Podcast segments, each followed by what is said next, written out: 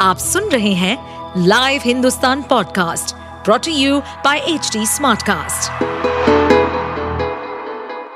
नमस्कार, ये रही आज की सबसे बड़ी खबरें।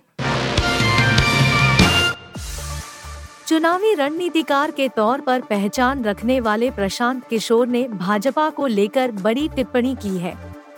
उन्होंने कहा कि आज भाजपा तमाम चुनाव पीएम नरेंद्र मोदी के चेहरे पर जीत रही है। यह भाजपा के लिए बड़ी ताकत है तो यही उनकी सबसे बड़ी समस्या भी है। प्रशांत किशोर ने इंडियन एक्सप्रेस से बातचीत में कहा, भाजपा की यह सबसे बड़ी समस्या है कि उसकी पीएम नरेंद्र मोदी पर अत्यधिक निर्भरता है। यह पूछे जाने पर कि भाजपा का नेतृत्व पीएम नरेंद्र मोदी के बाद किसके पास होगा? पीके ने कहा कि मैं नहीं जानता कि उनके बाद कौन हाईकमान होगा, लेकिन जो भी होगा वह उनसे भी ज़्यादा हार्डलाइनर होगा। इलाहाबाद हाई कोर्ट ने शुक्रवार को वाराणसी कोर्ट के उस आदेश को चुनौती देने वाली ज्ञानवापी मस्जिद समिति की याचिका पर सुनवाई की, जिसमें हिंदू पक्षों को मस्जिद के दक्षिणी तहखाने में पूजा करने की अनुमति दी गई थी। अंजुमन इंतजामिया मस्जिद कमेटी को हाई कोर्ट से कोई फौरी राहत नहीं मिली है।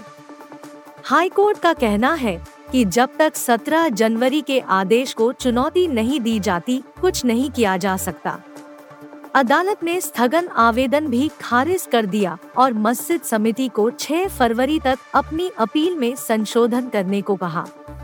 अब अगली सुनवाई 6 फरवरी को दोपहर दो बजे होगी।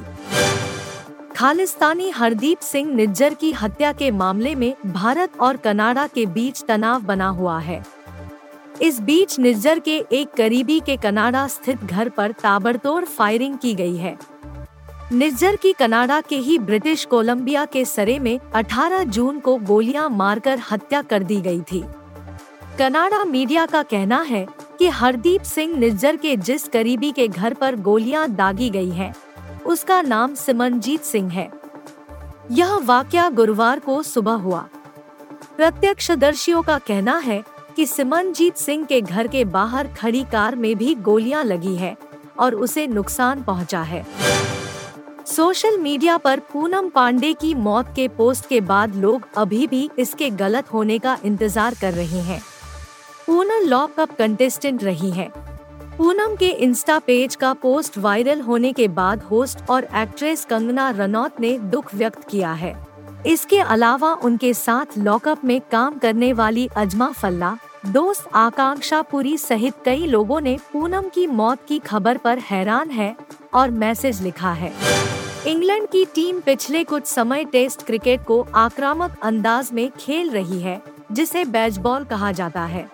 इंग्लैंड के कोच ब्रैंडन मैकुलम के निकनेम बैच के साथ बॉल शब्द जोड़कर बैच बॉल नाम आया है।